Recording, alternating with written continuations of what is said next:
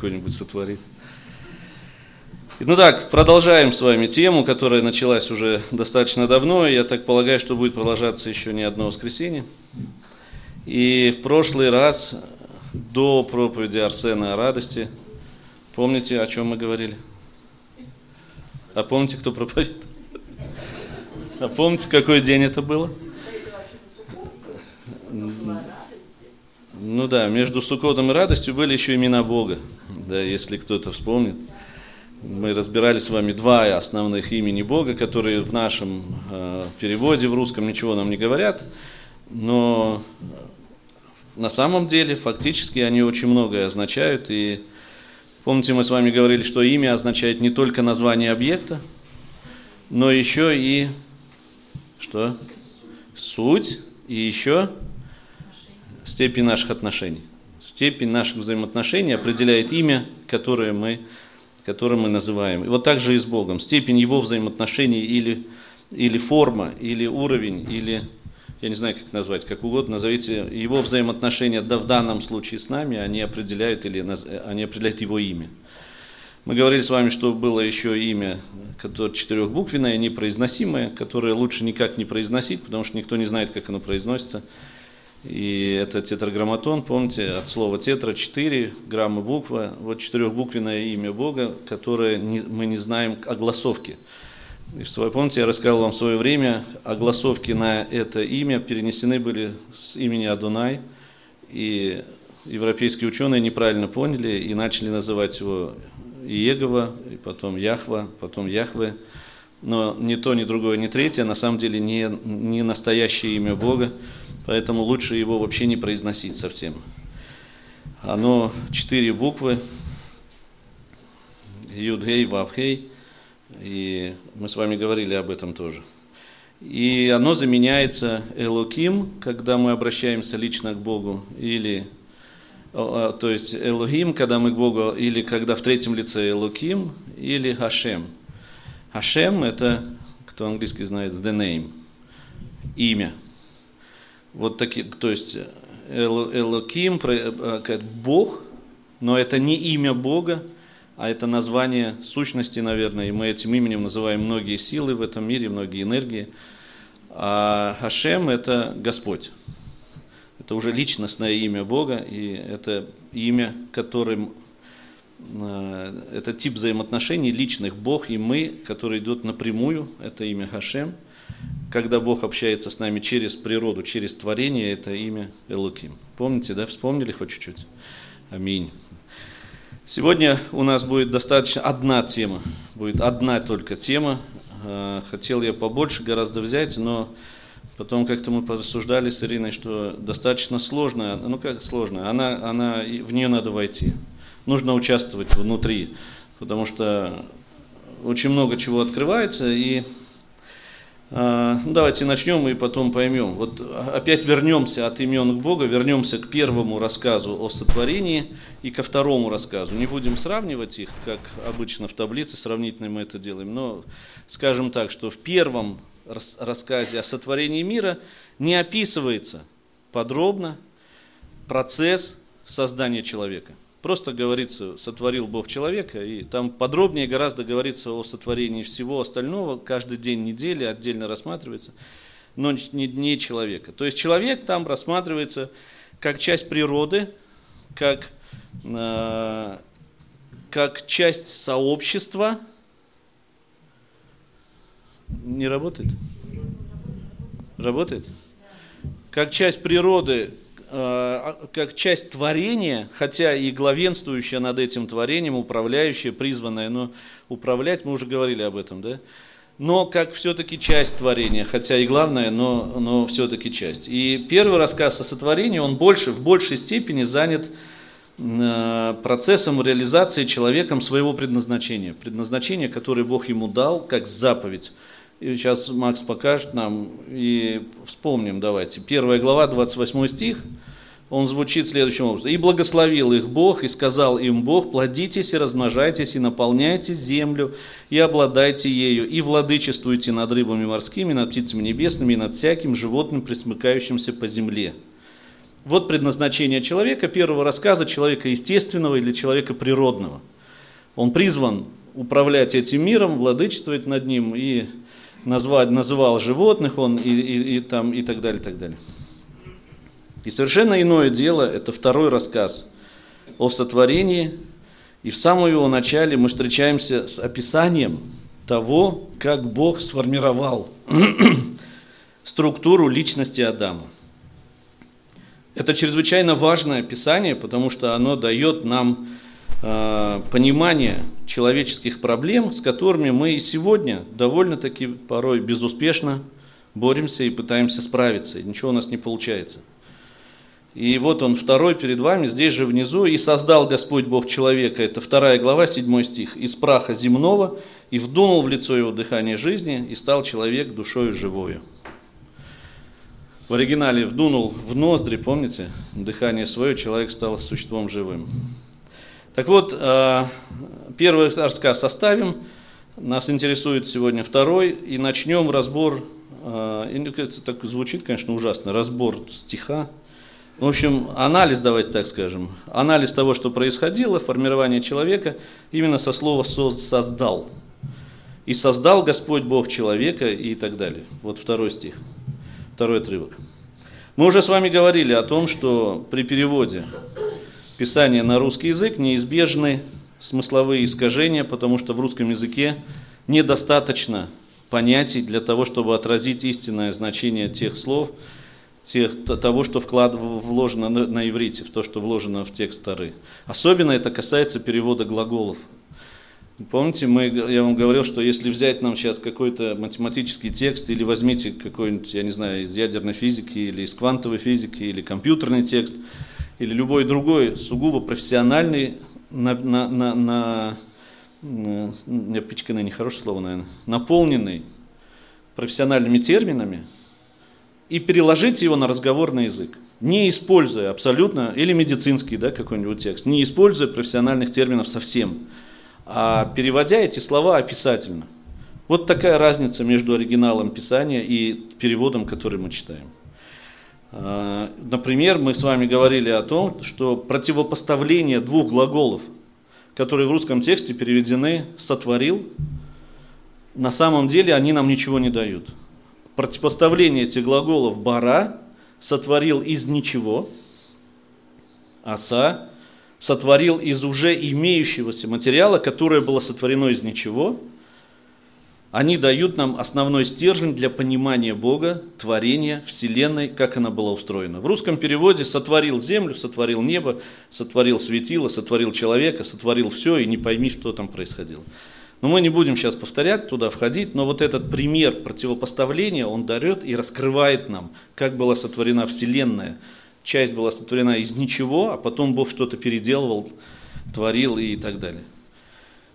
А, и дело не в том, что русский язык недостаточно хорош или недостаточно богат, или он скуден, или беден, совсем нет. Это он великий и могучий, он на самом деле в полноте, но дело в том, что каждый язык отражает душу культуры того народа, к которому он принадлежит. И русский язык чудесно с этим справляется, потому что русская культура, назовем русской, не будем сейчас многонациональная, но все-таки, давайте скажем так, как американцы американцы, россияне россияне, назовем просто их русскими, поскольку мы на этом языке все говорим, то он отражает, русская культура, она эмоциональна, чаще всего. Откуда вот эти берутся, когда Сейчас меньше, сейчас больше в городах особенно, сейчас больше к американцам ближе.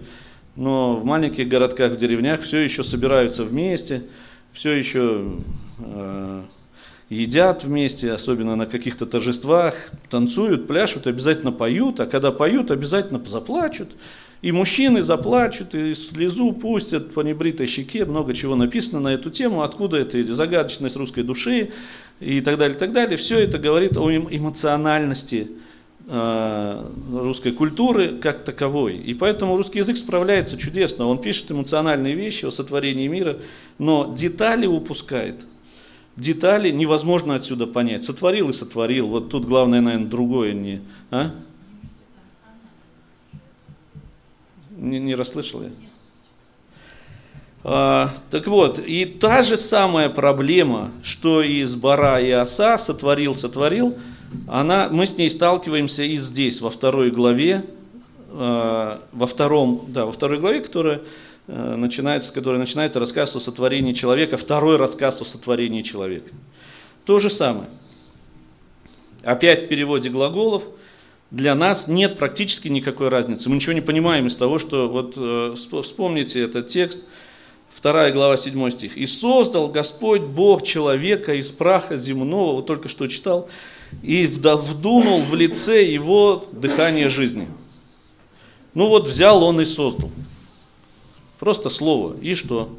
Дальше, немного позже, в 19 стихе, нет его здесь, вы и так его знаете, «И образовал Господь Бог из земли всех животных полевых и всех птиц небесных» два стиха, которые не рассказывают вам совершенно ничего. То есть создал из праха, как он создал, никто не знает. Потом взял и образовал из земли всех, всех птиц, и там небесных, и всех присмыкающихся и так далее. Для того, я, я думаю, для чего в первом случае использован глагол «создал», во втором «образовал», чтобы не повторять два раза «создал», «создал». Наверное, для этого. Хотя на иврите стоит глагол Ваицер. Ну, простите уж мое произношение, не еврейское. Это слово приблизительно можно, оно используется как для образования или сотворения человека, так и для сотворения животных. Перевести его можно приблизительно не как сформировал, сконструировал или структурировал. То есть, согласно этому глаголу, Бог не просто взял там, слепил какой-нибудь голема, да, и, и потом его оживотворил, а Он сотворил изначально существо с чрезвычайно сложной внутренней организацией или внутренней структурой. Очень сложной. И это понятно изначально.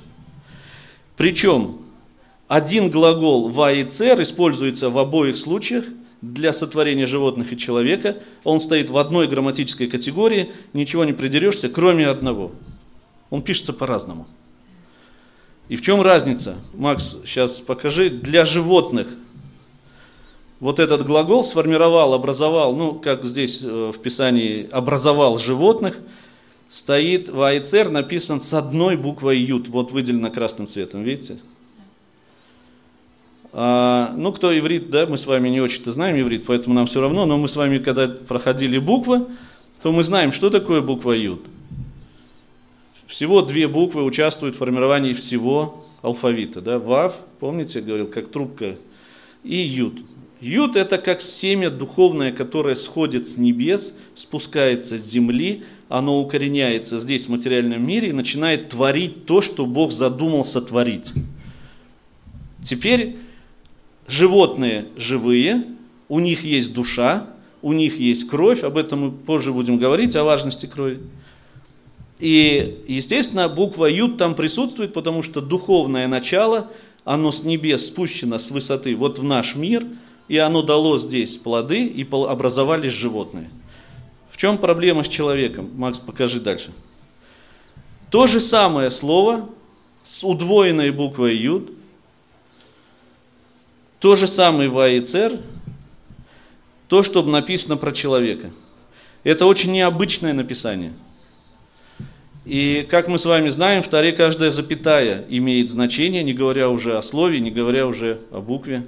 И поэтому, если она стоит здесь двойная, то это не случайно. И мудрецы говорят, что удвоение этой буквы показывает, что Господь сотворил человека двойственным.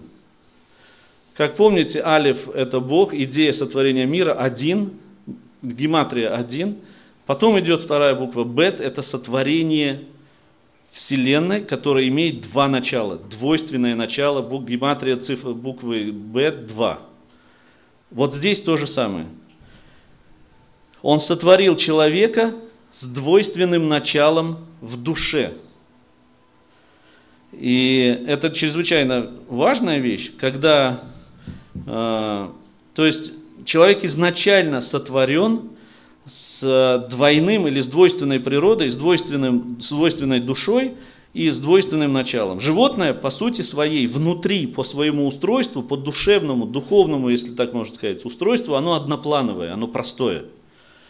У него вот животное, у него есть душа, и есть какая-то там цель на земле, на, на, и, и что это животное его исполняет.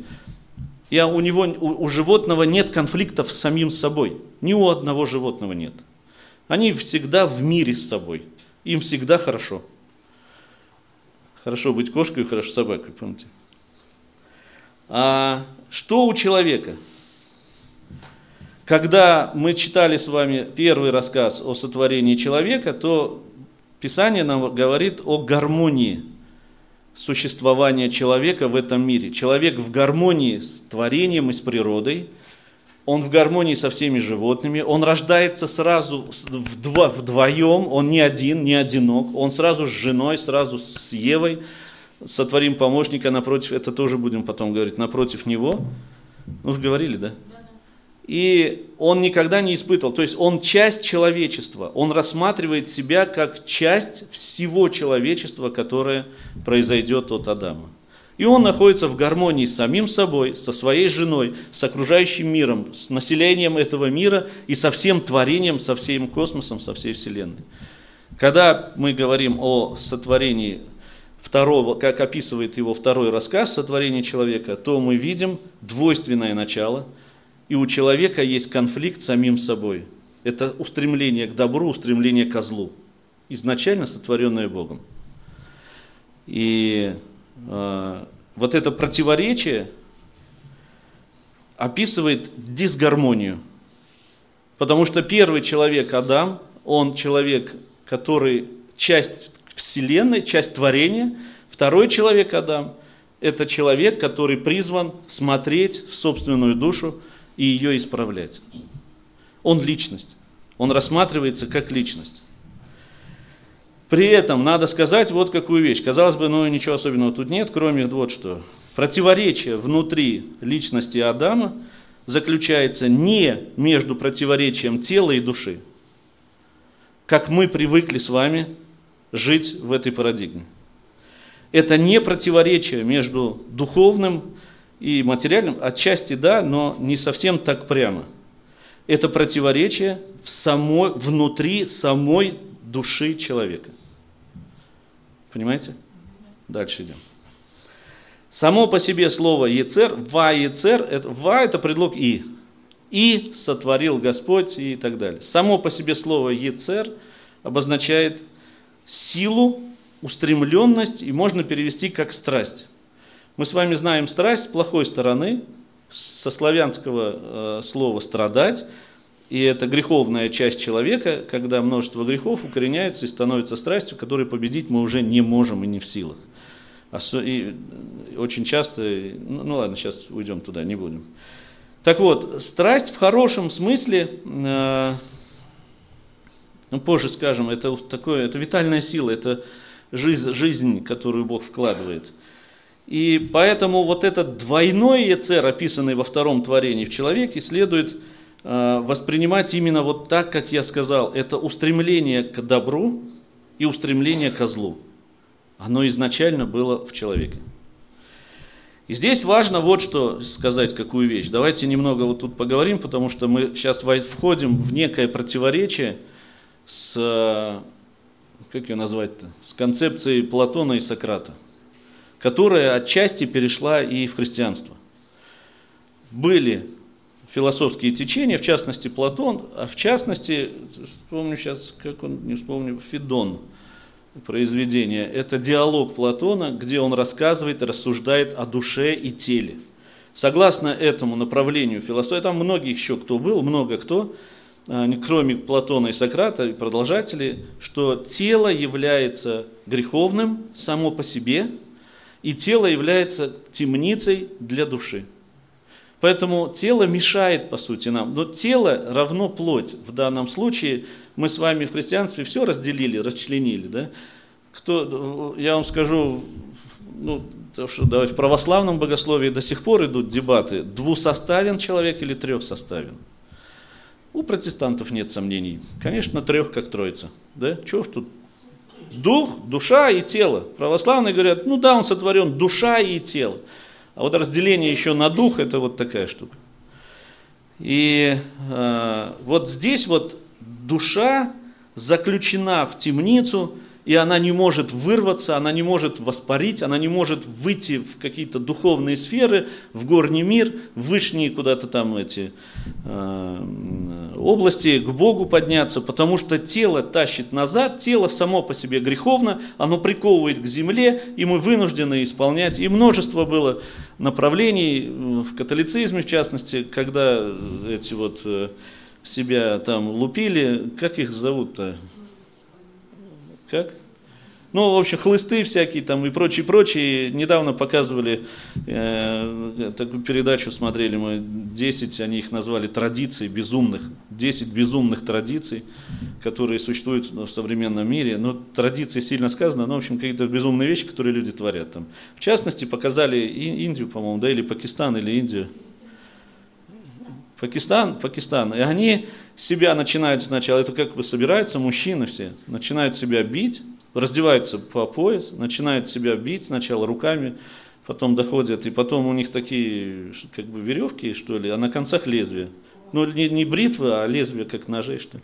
И они себя хлещут, кровище льет. Но как бы понятно, что серьезные какие-то вены они там, наверное, на спине не задевают, но вот капилляры, там крови много. Там прям вся спина льется, брызгает, они этим вот лупят себя, режут себе там кожу и прочее, прочее. Вот и, и, и были такие, помните, э, когда согрешит, даже французских королей, если не ошибаюсь, было, когда согрешит с фавориткой, потом он там себя лупить начинает, в общем, таким образом покаяние приносит. То есть тело виновато. Мы с вами опять же разделили тело на две части, как протестанты разделили, да, тело и плоть. Это несколько разные вещи, хотя они очень сильно взаимосвязаны, потому что плотские грехи или плотские, они все связаны с телом, согласитесь. И обжорство, сексуальная распущенность, лень, ну и так далее. Вот эти вот все вещи, они... Так вот, э, на самом деле устремление к добру и козлу происходит не между душой и телом или плотью, оно находится внутри божественной души человека. Устремление к добру и козлу находится внутри души. Тело или страсти, вот что такое страсти тела или сила тела, или силы можно назвать тело, это витальная сила, жизненная сила, которой Господь нас наделил. Если бы не было, пример приведу, очень простой, но представьте себе машину, автомобиль. Вот можно сказать, что душа – это руль, а сила тела или сила, жизненная сила, которую Бог нам дал, это горючее.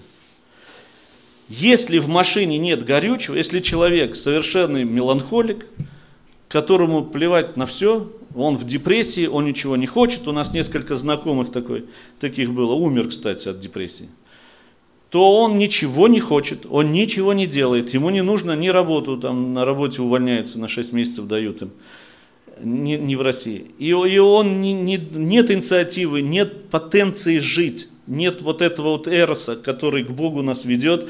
Эрос не в сексуальном смысле, а как сила жизненное желание обладать. И этого нет, и человек безинициативный, абсолютно амебный, мы как, как тюти вяти, кто это называет, по-разному их обзывают, и он сидит, и ему как бы, как брат мой, когда болел, кто был в Италии, бы видел, он сидел и ждал, когда этот индюк уйдет, итальянский, который там рассыпался в, в этих... Ну вот, и человек, он вот такой, как овощ. Нет жизненной силы, нет энергии, нет движения, нет страсти в хорошем смысле. Так вот, а, если она есть, есть топливо, сравним с топливом с бензином, автомобиль может ехать, согласитесь. Если человек такой вот вивид есть, да, глагол такой, жизненный, он такой наполненный, он живой, он, о, давайте, он вот не холерик, который там руками машет ничего не делает при этом, а такой, ну вот такой человек инициативный, он вот давайте сделаем, у него там какие-то идеи, там что-то такое, там вот таких людей в церкви бы побольше, и их надо как бы держать наоборот, а не за ноздри, как верблюда, тащить, чтобы что-то происходило, то тогда происходят многие вещи в жизни человека – но при этом, кто управляет автомобилем? Бензин или руль? Поэтому руль – это душа человеческая, бензин – это движение, это жизненная сила нашего тела или страсти. Мы поговорим еще чуть позже о страстях. Понимаете? Поэтому душа управляет автомобиль, руль, руль управляет, куда автомобиль поедет. Если у него есть горючее, он едет. А куда ему ехать, управляет руль. Так вот, горючее – это жизненная сила тела или, или плоти, а душа – это руль. Понятно, да, здесь? Вот. А? Да, да, вот это вот потенция именно есть. Если нет горючего, если нет страстей, мы никуда не движемся, автомобиль не едет, как там душа не рули. А если душа тоже больная, да, с, э, э, этот унылый дух слушает кость, если душа тоже больная, то автомобиль просто мечется и не знает, куда ехать, но едет куда-то. И вот отсюда и происходит целая куча всяких проблем, которые Бог потом разруливает. И... Так вот, борьба внутри человека не является, еще раз скажу, противоречием между телом или плотью и душой. Это противоречие между душой и душой, между это не борьба между мирским и божественным, между плотским и духовным, это борьба внутри души человека, которая устремляет, которая так создана, и в нее вложено устремление к добру и устремление к злу. Не тело борется против души, а две стороны божественной души борются между собой за обладание телом. Устремление тела или плоти – и вот эта жизненная сила, она не является ни грехом, ни добродетелью, она нейтральна. Куда душа повернет, то, то оно и сделает. Если душа, устремленность души к козлу э, повернет нас в грех, тело делает грех. Надо сказать с удовольствием. Но если душа поворачивает нас к добродетели и к добру, тело вынуждено, скрипя, жалуясь, все-таки встает и делает добро. Поэтому э, все, что относится к страстям тела или к силам тела, вот к этой жизненной силе, оно не является грехом и проклятием, а наоборот, оно является движением, двигательной силой э, для реализации души. Это инструмент для реализации движения души или духа, давайте так назовем. И поэтому, если тело здорово, и душа здорова, и дух в ней питается от Бога, то тело идет и исполняет такие вещи, которых мы читаем, как у святых. И если душа больная и вваливается время от времени всячески, то есть побеждает, э, э, как это, устремление к козлу, побеждает, то тело творит непотребство всяческие. Поэтому страсти, вот эти движения тела, вот эту вот силу тела надо не подавлять, а нужно перенаправлять, переориентировать в доброе и в хорошее, в добро. Но, разумеется, мы с вами знаем такую вещь, что постоянное потакание своим страстям, плоти или тела, приводит к преступлению, да, к греху, э, что есть беззаконие. Э, но а такое вот э, элементарное или тупое подавление этих страстей – это недопустимая халатность и разбазаривание божественного потенциала и божественного дара, который он вложил в каждого человека. Причем э, количество этих сил ограничено. Точно так же, как количество всех сил, данных нам, в том числе и сексуальных. Почему и говорят, никакого секса вне брака, до брака или во время брака, только в браке. Потому что это количество, оно ограничено не только у мужчины и у женщины. Но это к семейному семинару. Так вот, умение не растерять вот эти вот страсти, а перенаправить их в доброе русло, это и есть та грань, которая отделяет праведника от, давайте скажем, неправедника, не грешника. У грешника там нечего перераспределять, у него всегда все в одном направлении. А, так вот, нужно еще вот что сказать, что э, силы или страсти тела – это на самом деле двигатель прогресса двигатель того, что жизнь развивается и что-то с ней происходит, что-то с нами происходит в мире, в цивилизации рождаются. Ну, например, встроенная сила или, как ее назвать-то, стремление к богатству, оно влечет человека. Что такое богатство? Что такое желание, облада... желание богатства? Это желание обладать. Да? Это элементарно. Оно распространяется на все. Поэтому сребролюбие не заключается только в любви к деньгам, к серебряным, а ко всему, что дает какие-то какие вещи, на которые можно купить, реализовать. То есть это желание обладать, достигать и обладать. Посмотрите на купцов в свое время, когда было развито вот это купечество. Сейчас это гораздо проще, ну, 19-18 век. Они ведь ездили куда они только не ездили, по всему миру, как был открыт и шелковый путь, и в Индию путь, и вот эти все вокруг материков, и вот это вот все, все, все, торговля вся, которая происходила, это же те люди, которые хотели обладать. Чтобы обладать, надо достичь. Чтобы достичь, нужно устремиться, нужно побудить себя. Ну, это люди определенного склада, они это делают. Поэтому это встроенное желание в человеке, желание богатства, это и есть обладание и достижение. И оно ведет мир в развитие, оно улучшает тот мир, в котором мы с вами живем. Тоже обладание знаниями, обладание Бога, обладание и, и так, там много чего. А, влечение противоположному полу, оно тоже встроено и данное нам Богом, как первая заповедь, оно обеспечивает наличие людей на этой планете. Да? Оно, Бог говорит, плодитесь, размножайтесь, наполняйте землю. Если не будет сексуального влечения, откуда взяться? А, желание там, или способность получать удовольствие, ну там удовольствие это от еды, встроенное Богом. Это не, вспомните, вот мы о страстях с вами говорили. Ой, сейчас вернемся.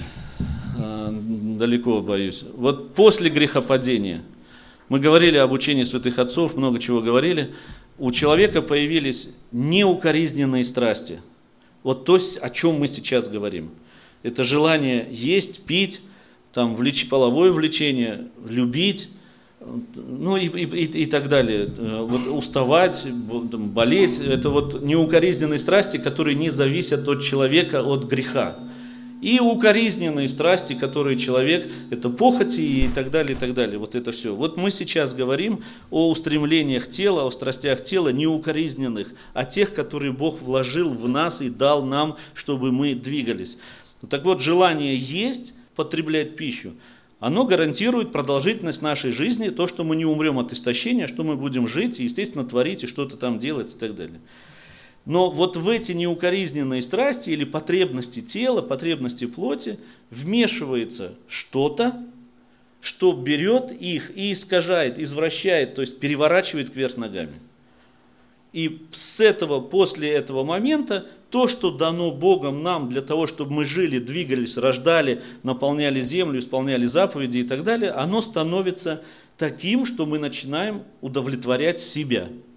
Так вот, что это такое, вот это нечто?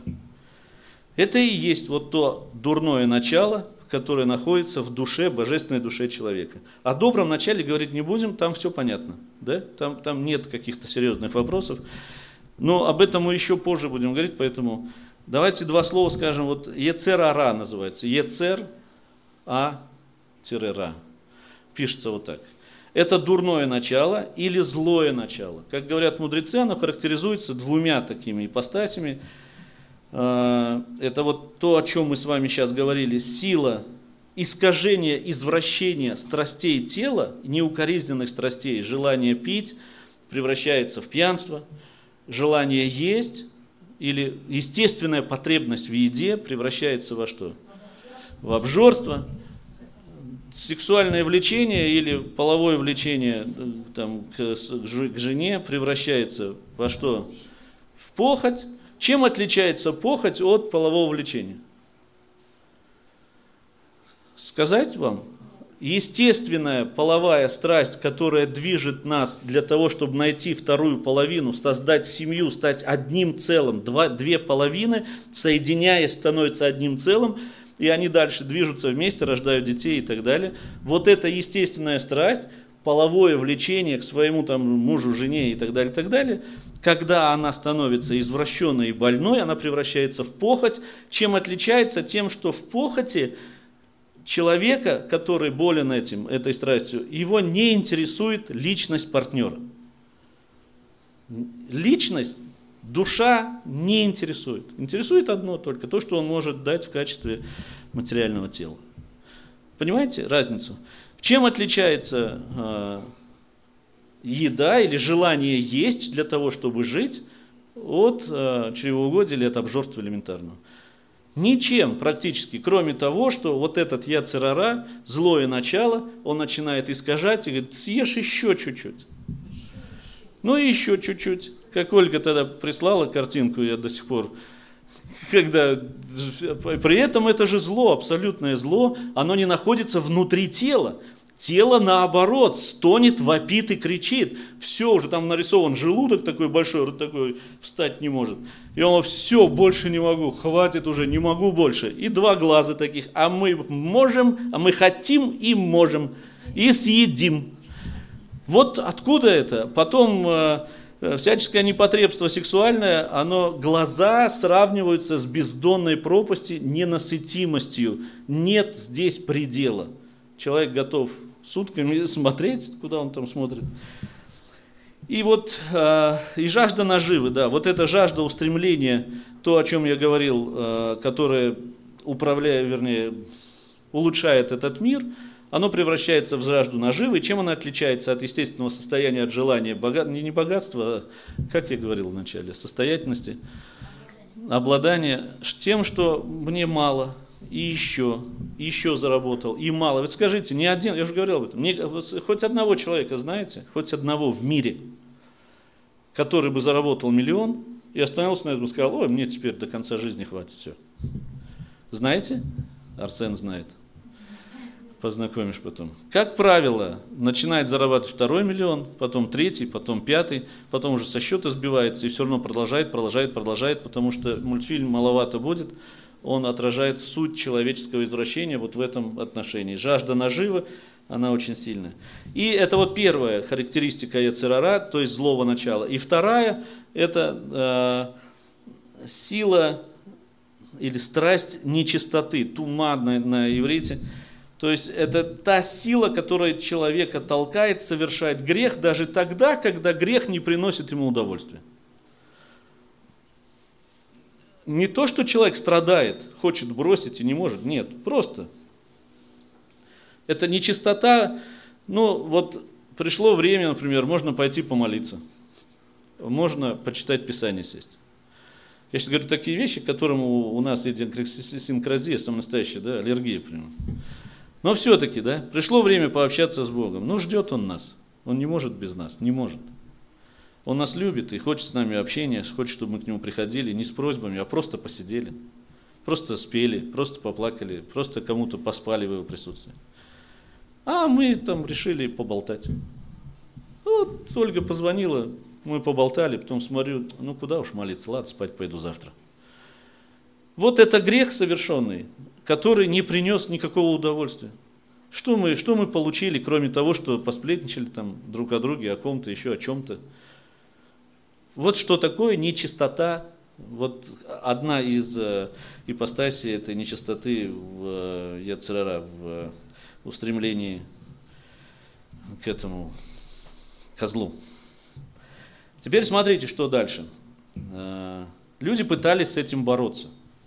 Вот с этим злым началом, и причем бороться очень серьезно, не просто умозрительно, как да, да, надо что-то с этим делать, как-нибудь, да, с понедельника брошу жрать, начну там вот на диету или в фитнес пойду или еще что-то, или там наконец-то в квартире уберусь.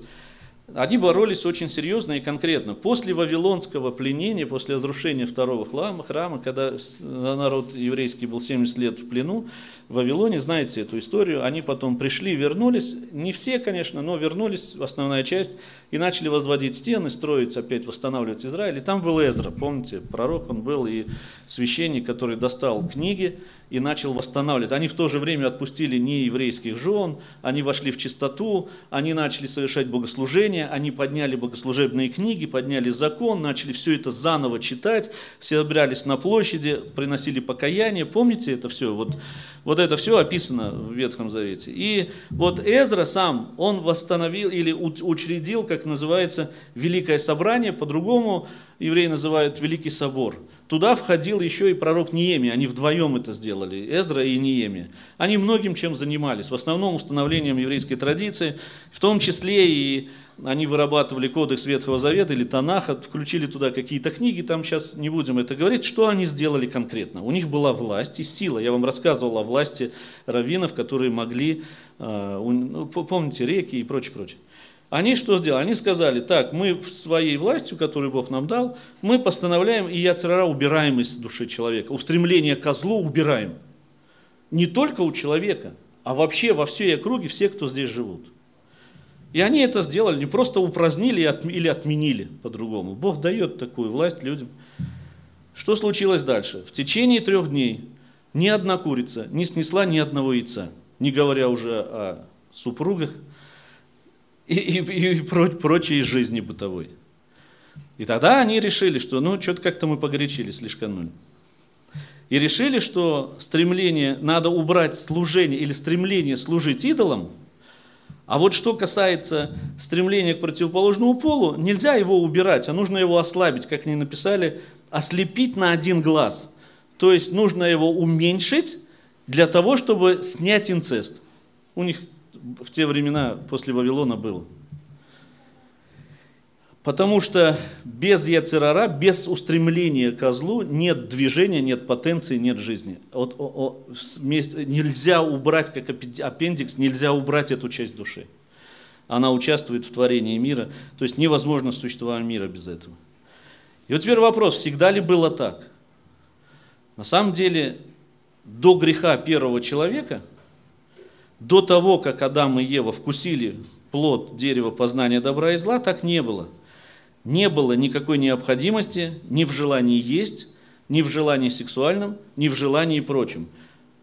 В желание, сейчас я говорю, в смысле страстей, похоти, обжорства и так далее, вот во всем этом, а, зла.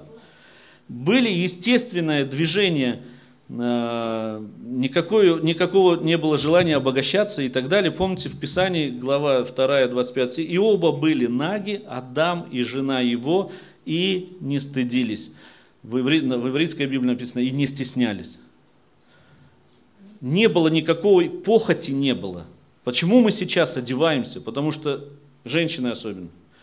Потому что мужчины, ну, некоторые раздеваются, потому что мужчины смотрят именно вот так, что она чувствует, что ей уже начинают обладать.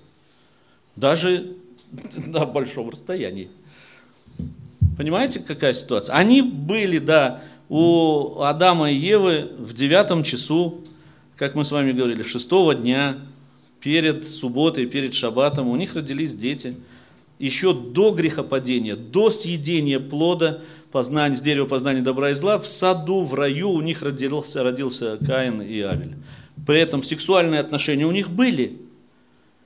И они ели, им даже, им ведь, помните, что Господь дал? Всякое дерево, от всякого дерева ешь и так далее, и так далее. Вот тебе там эти, все, все это в пищу, никакого мяса, никаких там стейков, никакого жаркого и всего остального. Они естественным образом ели для того, чтобы жить, они естественным образом соединялись как муж с женой для того, чтобы родить детей, для того, чтобы наполнять землю. У них не было желания этого, вот этого похотливого или извращенного желания. Обожраться, найти кроме Евы еще кого-то, ну и, и так далее. Вот до греха Адама и Евы змей, как зло, он был для человека внешним. Он не, со, не касался его души, зло существовало. Кто зло сотворил? Бог? Скажите мне. Но все-таки это он, да? Ну, конечно, это он. А кто его сотворил-то еще? И об этом мы тоже будем говорить подробнее, потому что когда Бог поместил человека в рай, он сказал, вот там деревья, а вот дерево познания добра и... Значит, оно было еще тогда. И... Ну ладно, это темы будущего. Так вот, смотрите, а, змей был, или зло, которое принес змей, оно было внешним фактором и не являлось частью человеческого «я», частью человеческой природы или души. Когда Ева, мы с вами об этом рассказывал, я сейчас не буду повторять долго, Ева вышла замуж, кавычки возьмите это слово, сочетание, вышла замуж за сатану, за змея, То есть она стала духовной женой его. Только благодаря этому он смог ее соблазнить, чтобы она пошла и посмотрела на этот плод, вожделенное для там, взгляда, для пищи, и съела. А? Какое? Говорили об этом много, на семинаре говорили на Силахе.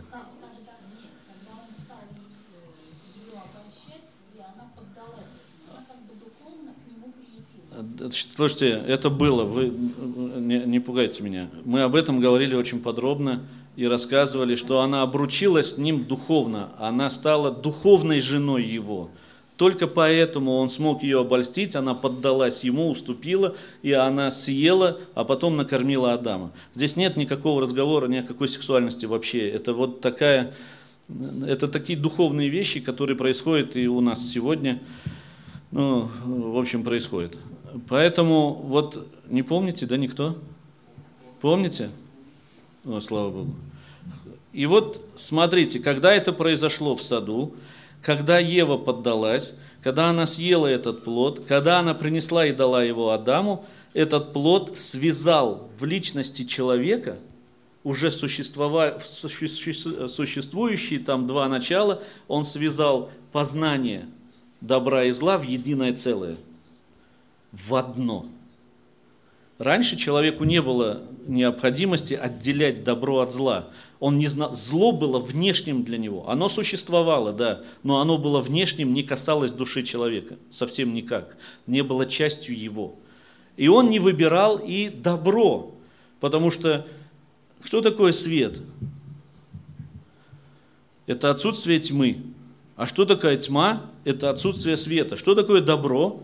Это отсутствие зла. Что такое зло? Это отсутствие. Поэтому человек, не познав зло, он не знал, что такое добро, естественным образом. Он просто жил там. Бог дал ему два начала изначально, но они не работали.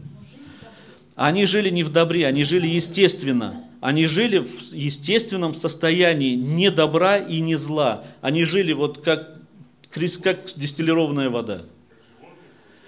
Не совсем. У животных тоже есть, кстати, страсти. И животные злые бывают. Не агрессивные, а злые именно. И кто встречался с кошкой, которая мстит и гадит хозяину в тапочки? Вот знаете таких, да? От них стараются избавиться, от таких кошек. И бантики повязывают, и на этом Авито продают.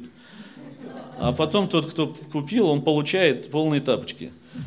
Вот у нас собачка была, которая мстила, если мы идем гулять, она всегда танцевала, пудель карликовый, она танцевала, Ника, кто знал нас, помните, около входа, ну, то есть в, в представлении животных, еще раз говорю, они одноплановые, у них нет этой вот э, сложности. В представлении животного мы живем ради них. А, кот меня, вот этот, как только я встаю, он тут же а пока его не кастрировали, там все видно у него, вот, вот это вот сзади. И меня это прям... То есть я встал с одной единственной целью, чтобы пойти и дать ему пожрать. Он вот до сих пор лежал, смотрел, и вот теперь я, ну, для чего я мог встать-то еще? И вот так же собака, она абсолютно убеждена была, что мы встали, начали одеваться, ну для чего?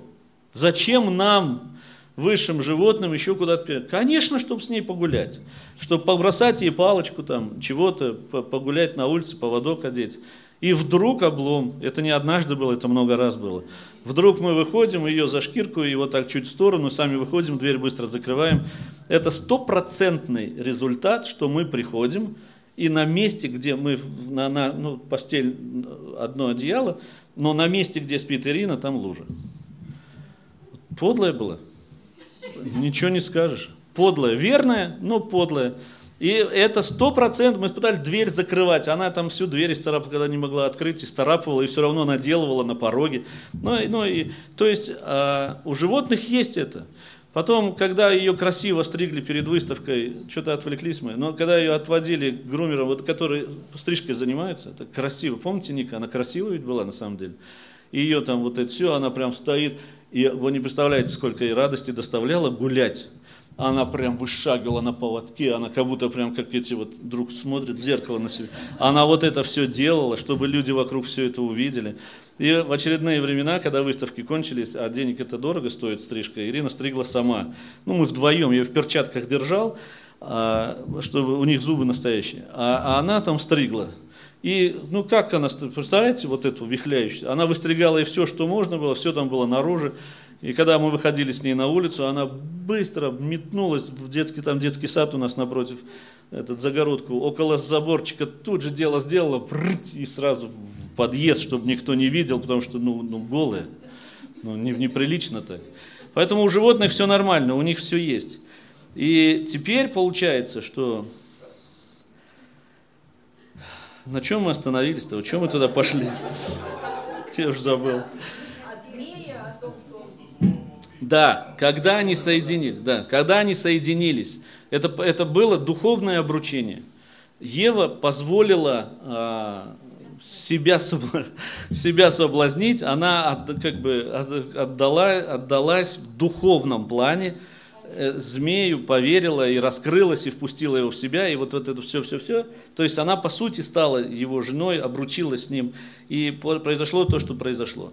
И Э, после этого, да, до этого, я уже говорил, не было ни добра, ни зла, человек жил как бы, вот он естественно жил, он, он не делал добро, потому что это было естественное состояние. Ну, мы это называем, почему мы называем добром? Потому что мы знаем, что такое зло.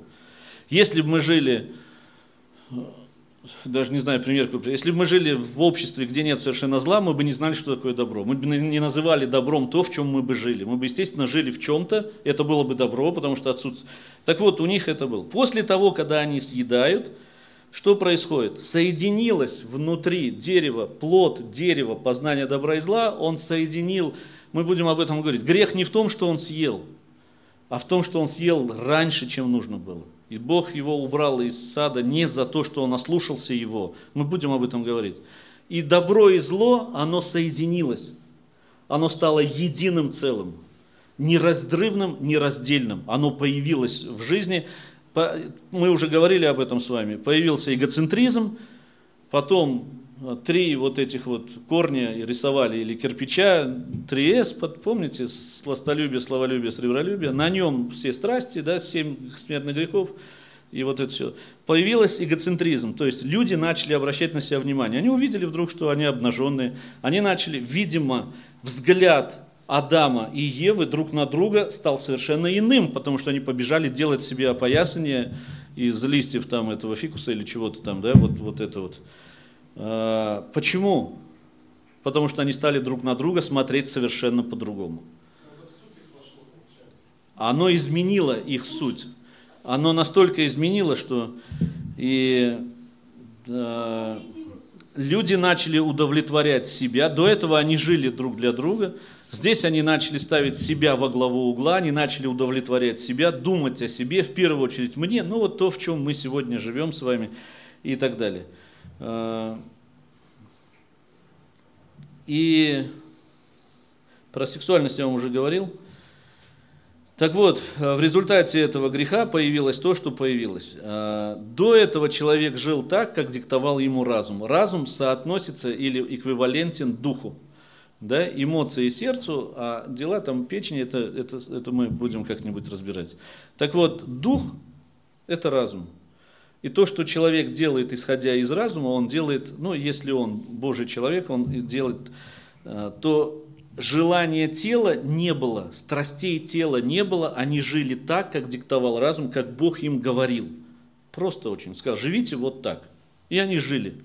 Они не было никакого зла, они не извращали свои пути, все было открыто, все было здорово, все было хорошо.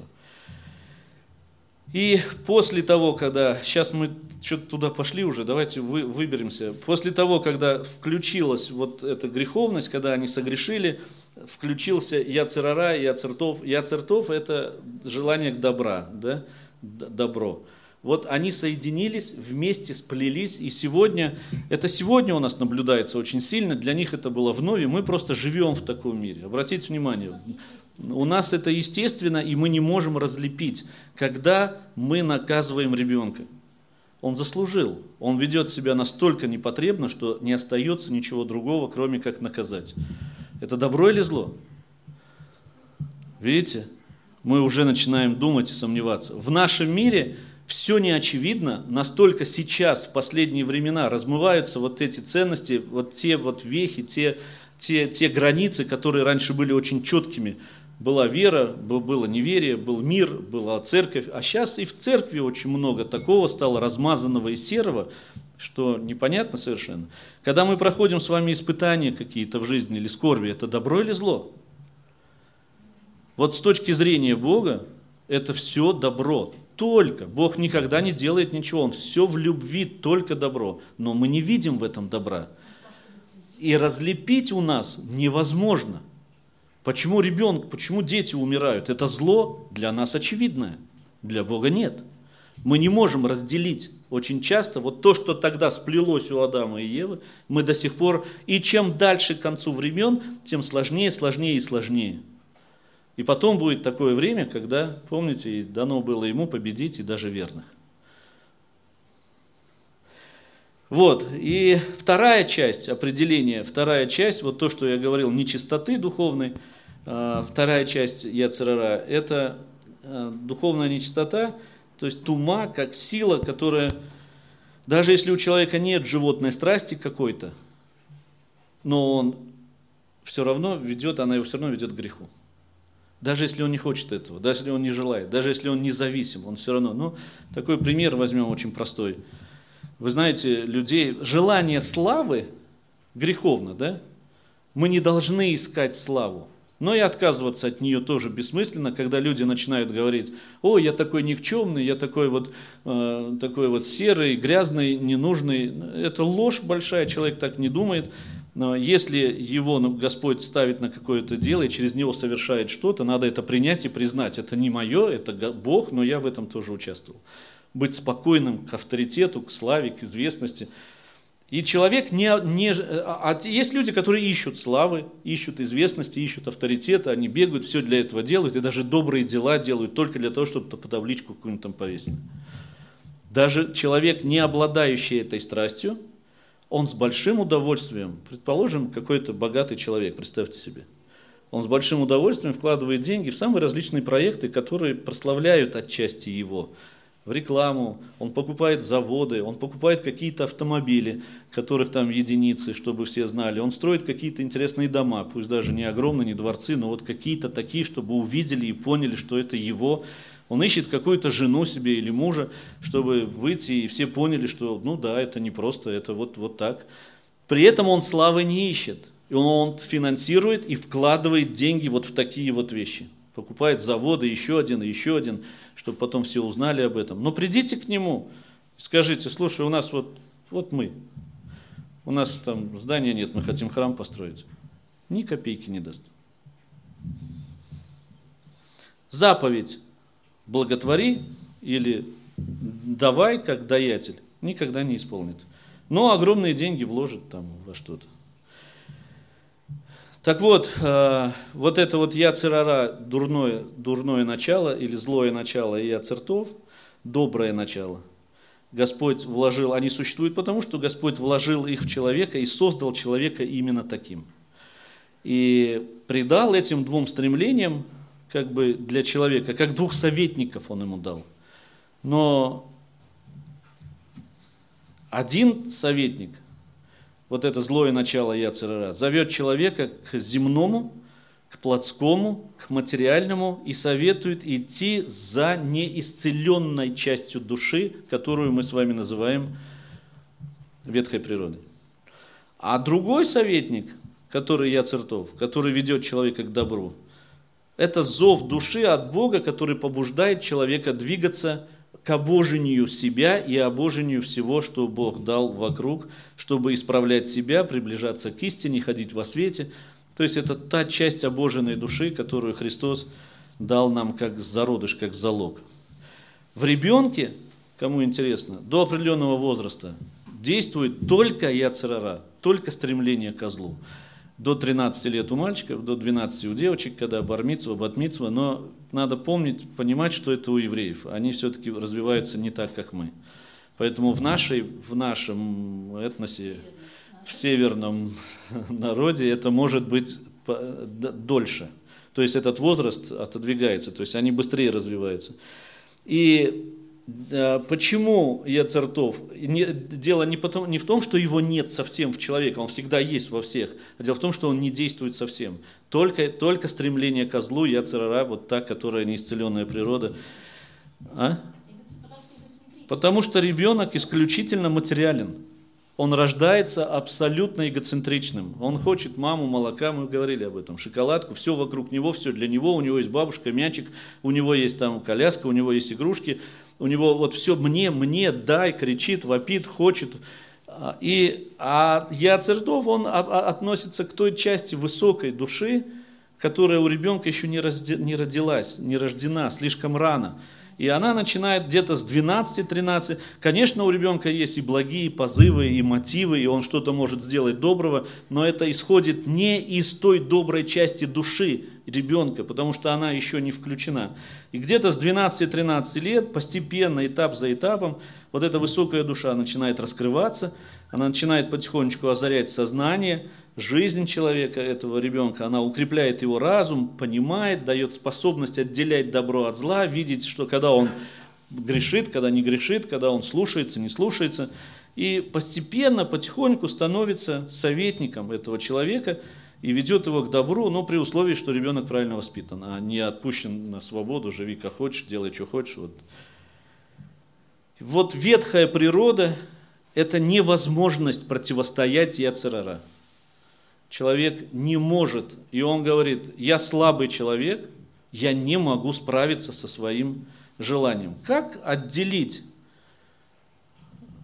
когда, смотрите, как в сегодняшнем, в сегодняшнем нашем дне Яцерара говорит главную роль. Она говорит первое, у нее главный голос.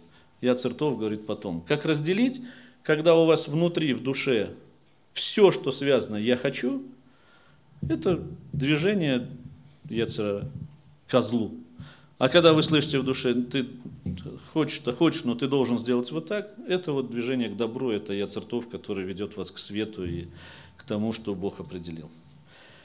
А ветхая природа – это вот та часть, невозможность противостоять злу. И Христос, воплотившись, Он совершил свое служение, принес жертву, и именно пройдя через страдания, через крест и потом через воскресение, он исцеляет человеческую природу.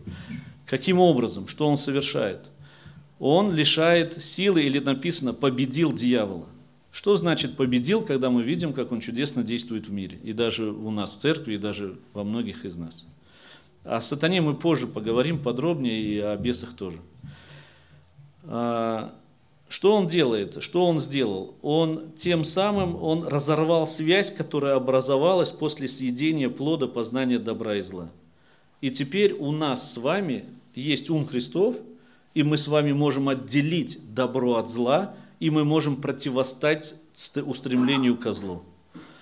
То, что мы этого не делаем, это не то, что мы не можем. Люди первые, они были связаны абсолютно дьяволом, они были праведники, но вспомните, что сделал Христос, когда э, умер. Куда он пошел? Освобождать праведников слона Авраама, они были заключены в аду. Тем не менее, даже праведники шли туда э, и, и оставались там на, в особом месте, но тем не менее, это была, тем не менее, преисподняя была. И он разрушает врата ада, и теперь есть выход оттуда, и он побеждает сатану именно в этой части. Он дает нам возможность определить, что есть свет, что есть тьма, что есть добро, что есть зло. И если мы не будем сами себе врать, то мы четко знаем, когда мы поступаем правильно, когда неправильно. И у нас есть силы, возможности сказать «нет» своей вот, э, устремлению к злу, своей этой Ецерары связь разорвалась, нет этой, да. То есть зло, оно присутствует в мире и будет присутствовать, но оно не является уже неотъемлемой частью нашей души. Мы можем отделить, мы можем сказать ему нет. То, что мы не делаем этого, не из-за того, что мы не можем, а из-за того, что мы не хотим. А, но мы еще об этом подробно с вами поговорим, о дереве добра и зла в последующие э, воскресенье. Теперь две осталось, два момента, которые нам обязательно нужно сказать, прежде чем мы закончим. Смотрите, в стихе 2.7 э, то, что мы с вами сейчас говорили, Писание показывает на существование двух, двусоставности души. Душа состоит из двух частей. Одна устремленность к добру, другая устремленность к злу. Тело не играет здесь роли. Тело нейтрально, оно исполняет то, что, куда душа зовет. Мы уже говорили об этом. И вот это основной человеческий или основа человеческого конфликта, это основа движения, созидания, построения Вселенной, построения мира, построения нашего мира. А, и здесь следует вот что отметить, что вот эта двойственность или два уровня противоречия в душе человека, он существует не только на вот божественная душа разделена на две части. Есть устремление к добру и к злу. Но и в той части, которая устремлена к добру, есть еще две части, которые тоже воюют между собой.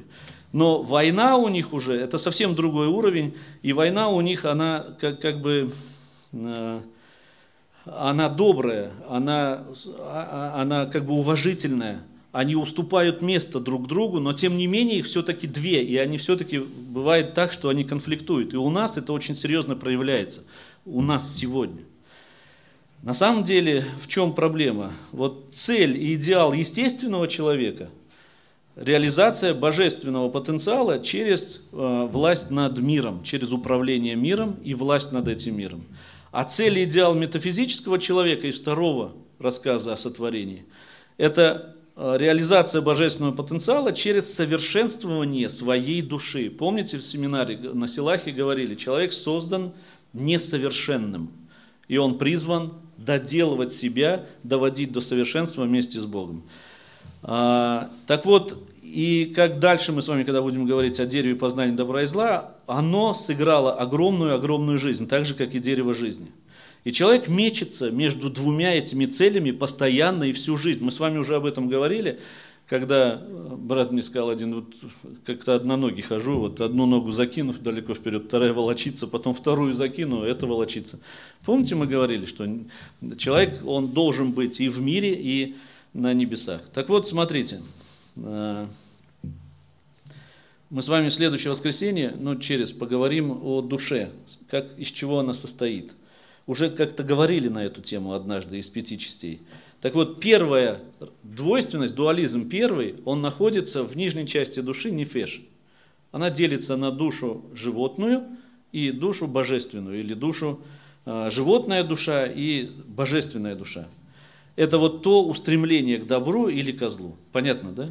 Следующий уровень души, он называется руах. Руах – это дуновение, ветер, оно входит в слово руах акодыш, это Дух Святой – и руах – это вторая часть человеческой души, и здесь это вот устремление к добру, здесь есть тоже разделение на две части. Это дух этого мира, посюстороннего мира, и дух грядущего мира, того Царства Божьего и Царства этого мира. Понятно, да, здесь? Есть еще три уровня, мы о них сегодня не будем говорить.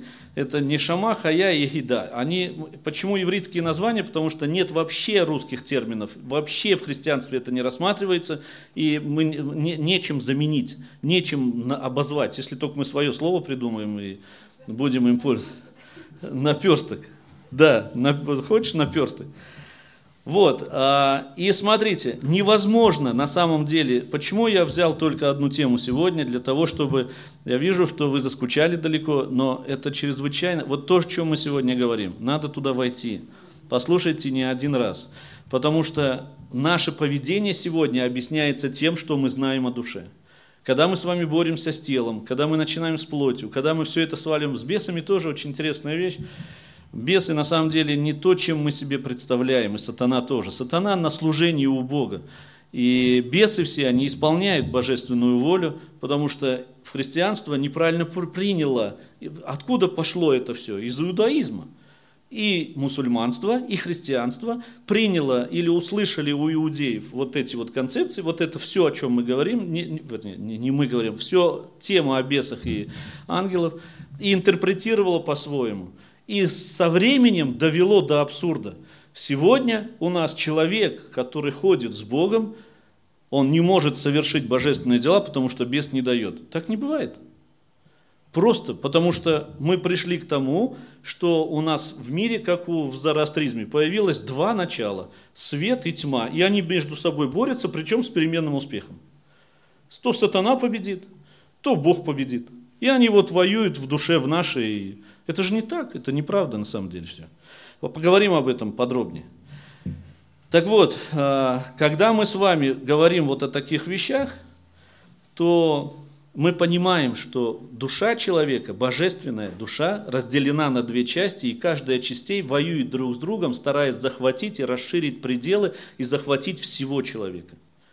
И когда это происходит, человек устремлен к злу или к добру, или его колбасит всю жизнь, и он мотается одной ногой туда, одной сюда, и не может никак утвердиться и встать. Откуда это берется? Мы боремся с плотью и бесполезно. Мы боремся с телом и бесполезно. Потому что нужно знать, откуда это все происходит. Но еще выше этого знания находится знание того, о чем я вам сейчас сказал, что в самой святой душе, части души, которая устремлена к свету и к добру, там тоже происходит разделение на две части. Дух, который влечет нас к этому миру, и другой дух, который влечет к, миру грядущему. А? К небесам. И они воюют, их два, два, они не воюют, они как бы уступают друг другу, но их все-таки двое. Когда усиливается один дух, второй не может реализоваться, человек ничего не может сделать. Когда усиливается противоположный дух, то в другом смысле ничего человек. Если усиливается дух этого мира, человек отходит от Бога. Естественным образом. Не потому, что он хочет, не потому, что он злостный, просто он все свои устремления, там, когда, смотрите, когда вот эта часть э, души, когда дух этого э, человека, дух этого мира – посюсторонность, это, вот эта божественность. Человек призван к обожению мира, который, в который он рожден и помещен. Мы будем говорить про сад подробно, и вы там все поймете. Он призван принести Бога в наш нижний мир. Их пять, вот наш нижний, самый нижний мир. В нем присутствие Бога не очевидно никому. Мы говорили об этом. И Бог сократил или приглушил свой свет до такой степени, чтобы человек находил его. Иначе у него не было бы никогда выбора. Если бы Бог открылся в этом мире так, как Он есть, человеку не из чего было бы выбирать. Понятно, да, это? Так же и со злом. Если бы зло разлилось во всем этом мире, то тоже человеку не было бы ни из чего выбирать. И вот человек призван обоживать или принести Бога в тот мир, в ту часть имени, которая нам дана, вот в ту часть Вселенной, которая является нашим с вами миром. У каждого из нас есть свой мир. Мы его строим, Правильно же? Согласитесь. Каждый из нас разный, в разной жизнью живет. Раз... Вот. И когда мы начинаем увлекаться устройством или исцелением, исправлением нашего мира, то мы отходим от Бога.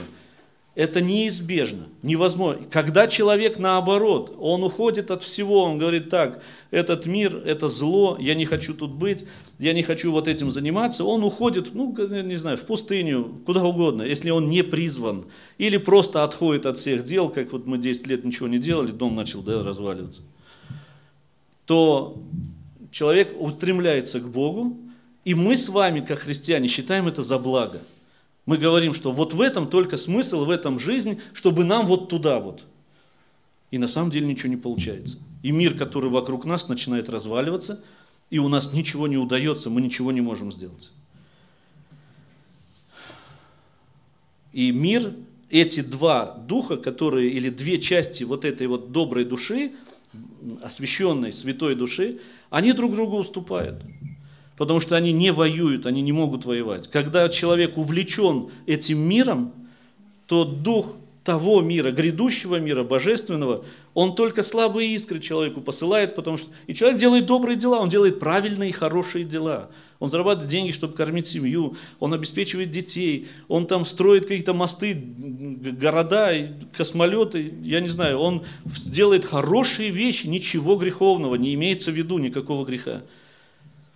Но дух грядущего мира уступает ему и посылает только слабые искры, чтобы человек не заблудился, чтобы хоть оставался человеком. И наоборот, когда человек устремляется в небеса, когда он думает только о небесном, то дух этого мира начинает скукоживаться, отходить, ну, вернее, скукоживаться, это что я сказал, начинает отходить, уступая ему место, и человек забывает о том, к чему он призван в этом мире, его он не интересует совсем. Вы знаете, мудрые сердцем, они знают бренность и ничтожность этого мира. Апостол Павел говорит, все, почитаю за ссор и так далее, так далее. Но когда они начинают поднять святые, когда они начинают подниматься, или пророки, настоящие пророки, не люди с пророческими дарами. Она, я вам хотите расскажу одну майсу, это история настоя, реальная, это не майса даже. Что такое настоящий пророк? От, устали, может, не надо, или рассказать? Вот был такая, в 19 веке, я уже рассказывал много вам из местечек еврейских, сейчас не вспомню, по-моему, это был основатель Хабада. Он приехал, ну, в общем, современного Э, этого иудаизма, он приехал в какое-то местечко, а когда такой человек приезжает, я уже рассказывал про курицу кому-то, когда такой человек приезжает, то с ним и ученики, и его поселяют в лучшее место, и там вокруг него, и он ходит, к нему там толпы стоят с утра и до вечера, идут люди, идут, он благословляет, молится, разговаривает. И у него этот пророческий дар бесконечно действует, ему не нужно там входить куда-то в дух, он просто живет так. Но так, это, таких людей очень-очень мало. Мы с вами знаем из христианства святые так жили, и Серафим Саровский к нему там толпы стояли и ходили, там много кто, но вот таких людей на самом деле мало. И вот он поселился у одного человека в гостинице, домашняя гостиница, несколько номеров, на втором этаже он жил. И когда вот этот поток утих, как-то все стихло, а, а у него не только гостиница была, а еще вот бизнес такой разносторонний. То есть человек, который содержал этот вот постоялый двор, там и ресторан, и еще что-то, у него там лошади, станция какая-то для этих лошадей, еще там что-то, много чего, у него сады какие-то. И вот он спрашивает, как же фамилия-то забыл я. И он спрашивает у него, слушай, ну вот ты видишь там сколько народу, тебе-то что нужно? Я у тебя столько времени живу, уже неделю почти, ты ничего ни о чем не просишь, ничего не говоришь, что тебе-то сделать, что тебе нужно? Он говорит, а мне ничего не надо. Рэбе, у меня все хорошо, вы живете, у меня бизнес, у меня жена, дети, у меня семья хорошая, у меня денег достаточно, у меня все есть, дела идут, и все здорово, все получается, мне спасибо, ничего не надо. Он говорит, ну ладно, раз тебе ничего не надо, можно я тебя попрошу об одолжении, сделаешь одолжение? Он говорит, ну конечно, да. Я знаю, он говорит, что ты по делам ездишь, ну, предположим, в Челны. Да, он говорит, да, езжу. Ты не мог бы письмо передать? Я напишу письмо, ты когда поедешь в Челны, ты передай, приди вот в такую-то синагогу, не помню, как называется, например, там, ну, не знаю, в северную синагогу, спросишь там, фамилии называют, там, Рабиновича, он у них, этот, э, казначей, казначей, немного другая, чем у нас. У нас казначей, вот Люба казначей у нас, да, как вот нашей общины, она содержит, очень хорошее слово, общак, да? она содержит всю ну, кассу да, общины. Складывается община из десятин пожертвований, а вот она содержит. А у них немного более расширено. То есть, представьте, Люба, у нее было бы два помощника или три, и они бы как совет собирались, и они эти деньги могли давать в долг. Без процентов, без ничего, просто как суду давать на развитие там, бизнеса, еще чего-то, учебу. И люди возвращали. То есть вот такой некий банк такой вот синагогальный. Ну, он так называл, да. И, например, вот этого человека, там, как его, Рабинович, найдешь его и передашь ему это письмо от меня. Этот человек, вот владелец, он говорит, да, сделаю рэбы, без проблем, конечно. Взял письмо, положил его там, в чем он был, и, естественно, через 10 минут забыл, потому что у него столько всего-всего. Рэба уехал, его проводили, и все. Прошло какое-то время, несколько лет, там 2-3 года прошло, нет, больше. Лет 10, по-моему, прошло. Больше, наверное. 12 или 15, сейчас не вспомню. И он вдруг разоряется. 12, кажется. Он потерял все, что у него было. Весь и ресторан, и все, и вот эти корабли, заводы, фабрики, все, что у него было, сады. И э, начали они с женой, начали продавать то, что у них в доме было. И прежде чем продать вещи, он проверял в карманах, ну, вдруг там денежка, бывает же такое, знаете, зимой полтё повесил, ну, а там, да, а весной как раз деньги нужны. И вот залез в весеннюю одежду, в куртку, а там, и он достает письмо, и читает там, и смотрит на это письмо в конверте, и у него вспоминает 15, 12 лет назад, или 15 лет, по-моему, 15, не помню сейчас. Рэбе приезжал сюда и попросил передать это письмо. Сколько раз он уже был в этих челнах, и он забыл, вот в этом сюртуке, в длинном тогда вот зима была, он забыл. И он думает, ну что делать? Достает письмо, хоть сейчас отвезу, ну все-таки обещал. Он садится и едет в Челны, приходит туда, и где, говорит, здесь у вас синагога, вот эта вот северная синагога, ну мало кто знает, ну большой город какой-то там, и показывает ему наконец, вот там. Он приходит туда, около входа, и спрашивает, а где у вас э, этот э, Рабинович, какой Рабинович, у нас их много, ну вот этот, как его назвал, Казначей Рабинович. Ему говорят, у нас казначей не Рабинович, у нас другой совершенно казначей, и поэтому ты вот что-то ошибся. Он, нет, нет, вот Рэбе просил прийти, северная синагога, северная. Вот Рабинович у вас есть, казначей нужен. Нет, он не... И вдруг в этот момент выходит толпа людей, ну там несколько человек, один из них, мимо проходя, он остановился и говорит, ой, извините, вы Рабиновича казначей ищете? Он говорит, да, вот мне письмо передать. Он говорит, вы не представляете, только что было собрание, его выбрали казначеем. Он приходит и находит его, Приходит, отдает ему письмо, говорит, Рэбе просил вам передать письмо, ну вот с такими глазами, можете себе представить, 15 лет. Рабинович открывает при нем письмо и читает. Когда ты получишь это письмо, дай, пожалуйста, человеку, который его передаст, достаточно денег, потому что он разорился, но он хороший бизнесмен, он тебе все вернет. От моего имени я за него поручаюсь. 15 лет. Ну, 12, пускай разница. Вот что такое пророческий дух. Это те люди, которые черпают пять миров, пять уровней. Мы в нижнем. Это мир безмолвия, это темный мир, где присутствие Бога ограничено. И они восходят чуть выше, они восходят туда, где это очевидно, где эти вещи происходят. Это пророческий дух, который оттуда черпает. И а, вот такие люди, когда они возносятся туда, о чем вообще, для чего это говорил-то? Для чего-то я хотел рассказать. Так вот, а, ладно, давайте пойдем дальше, забыл уже. И... Да. Да, вот дух, который вот того грядущего мира, Исаак, про, про отец, после Акида, Акида, это жертвоприношение, когда Авраам пошел его убивать, он потерял дух этого мира совсем после жертвоприношения Исаака. И там на самом деле предание говорит, пролилась там капля крови, все-таки он успел задеть ножом, ну не, не порезал, но чуть. И в Исхаке осталось только, и у Исаака осталось только дух грядущего мира, вот в той части доброй души. И он жил совершенно отрешенно. Там о нем пишут, что эти кочевники захватили колодцы, он говорит, ну давайте выкопаем другой. То есть ему вот эти вот мирские дела были, ну, очень далеко он был от них.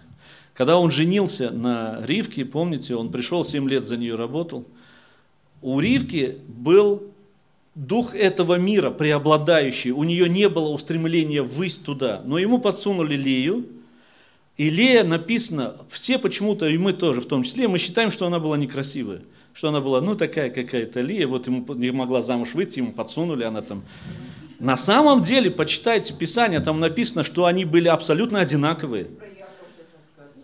Про Якова, про Якова, извините, да. Они были абсолютно одинаковые, и у нее был дух грядущего мира. Написано, что она была слаба глазами. Это не то, что физическое зрение, а она смотрела только туда. Но она дала, да, да, начала там ему сыновей рожать. И Хотя он любил Ривку, у которой был дух этого мира, мира преображения, это дух преображения и исправления, вот, созидания этого мира. То есть вот в праотцах у Исаака после жертвоприношения остался, он был безучастен к этим, ко всем делам, и Бог его благословлял, у него во сто крат эти увеличивались, тогда он не прилагал фактически. У Иакова вот с женами вот, то есть нельзя ни в коем случае, смотрите, что произошло. Когда Бог описывает сотворение Адама, он говорит, «И создал Господь Бог человека из праха земного, и вдунул в лицо его дыхание жизни, и стал человек душой живою». Вот только когда соединяется прах земной и дух божественный с небес, только тогда человек становится живым. Понятно это? Для, смотрите, сейчас очень просто. У Бога достаточно ангелов которые находятся в небесном мире, в грядущем, который мы с вами ожидаем, для них он настоящий. Это мир духовный, они духовные существа. И у Бога достаточно для зверей и всякого творения здесь на земле, всякие черепашки, крокодилы и прочие там высшие дельфины, которые абсолютно материальны, у них одноплановая душа. Они не ищут Бога, они живут естественной жизнью, как Он им заповедал. Но нужно соединить два мира для того, чтобы одухотворился нижний мир, наш мир, мир материальный, чтобы он стал духовным, чтобы он мог жить, чтобы, помните, буквы творения, для того, чтобы энергию передавать. Для этого потребовался человек. Только в человеке соединяются два начала. Материальное прах земной – и духовное дыхание Бога, они соединяются в одном человеке, он становится живой душой, он может восходить к духовный мир, обращаться к Богу, и он может, оставаясь здесь, исправлять и творить этот мир, в котором он живет. Поэтому для человека никогда, ни в коем случае нельзя но на самом деле этот материальный мир очень часто висит у нас на шее и на ногах, как гири. Помните, мы много об этом говорим и душе не дает воспарить, не дает подняться. И поэтому очень хочется иногда просто отделить душу, уйти туда к Богу. Часто об этом говорим, да, в среду, Лена особенно. И уйти от этого мира, вот от этого мирского вот всего, и уйти в вечность к Богу, и вот с Ним пребывать в Его присутствии, вот возьми меня в доме своем, и, и так далее, и так далее. На самом деле это очень неправильно. Человеку нельзя отрываться от нижнего мира нельзя восходить только туда и жить только тем миром, потому что он не сможет достичь святости, не находясь здесь на земле. Он не сможет поднять этот мир туда, к небесам, а сам он без него не спасется никогда. Святость, она не должна противопоставляться, она не должна противостоять жизни, в которой мы с вами помещены и живем. Она должна реализовываться, святость, в этой жизни для того, чтобы обоживать и освещать то, что нам дано, в чем мы с вами живем. И это освещение жизни, это как раз соединение земли вот с тем, с тем духом, который может с, э, с небес. И и освящение этого мира и поднятие его к небесам, внесение в него Бога невозможно сверху. Оно возможно только снизу. Поэтому мы здесь с вами живем, а для того, чтобы снять, стать сотворцом или партнером Бога по исправлению этого, управлению этого мира, это наша задача, мы должны осуществить приближение Земли к небесам. Только мы с вами можем это сделать. Никто, ни ангелы, ни силы, никто другой. Только мы с вами и призваны к этому. В эпохе были, да, в истории были эпохи, когда небо сходило на землю и открывалось на земле. Но это очень краткосрочные, скоротечные времена. Когда евреи вышли из Египта, 40 лет по пустыне, смотрите, море расступилось, а хлеб, да, манна с небес была им, они ничего не делали. Они просто выходили, ее собирали. Мясо прилетело прямо к ним, да, к шатрам. Э, вода начинала бить из скалы, там Моисей только зря коснулся, из-за этого не вошел. И вот они ничего, одежда не истлевала, они не болели, ничего с ними не происходило совсем. Они просто жили, шли и жили. У них все было в изобилии, в достатке. Причем манна обладала такими свойствами, знаете, да? Кто хотел курицу, тот получал вкус курицы. Кто хотел лепешку с медом, как старцы, э, священники говорят, те, те получали лепешку с медом. Она обладала свойством при, принимать э, вкус того, чего человек желал в данную секунду, в данный момент. Поэтому она не надоедала, что они едят эту крупу и не пойми, что это такое. Небеса опустились, да, но вот эти вот эпохи, когда это происходило, несколько таких было, они как бы предшествуют тому они краткосрочные, кратковременные, они задают фундамент, они задают начало для того, чтобы человек встал и пошел и начал действовать сам. В жизни каждого из вас это было.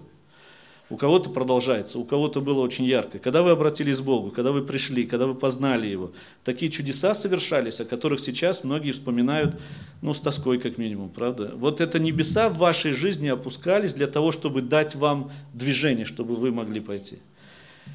И поэтому человек не должен никогда разрушать свою связь с землей, он должен строить и исправлять мир, который ему дан, и не должен прерывать свою связь с небом, потому что он не может поднять землю без небес, и не может опустить небеса на землю или войти на землю без земли, потому что небеса – это именно та точка опоры, на которую, встав, человек может сдвинуть землю. Без Бога мы не можем подняться – но без Бога мы не можем обожить этот мир. И Поэтому, когда в нас какой-то дух преобладает, вот в этой вот природе, в части души, которая устремлена к добру, то мы вваливаемся с вами.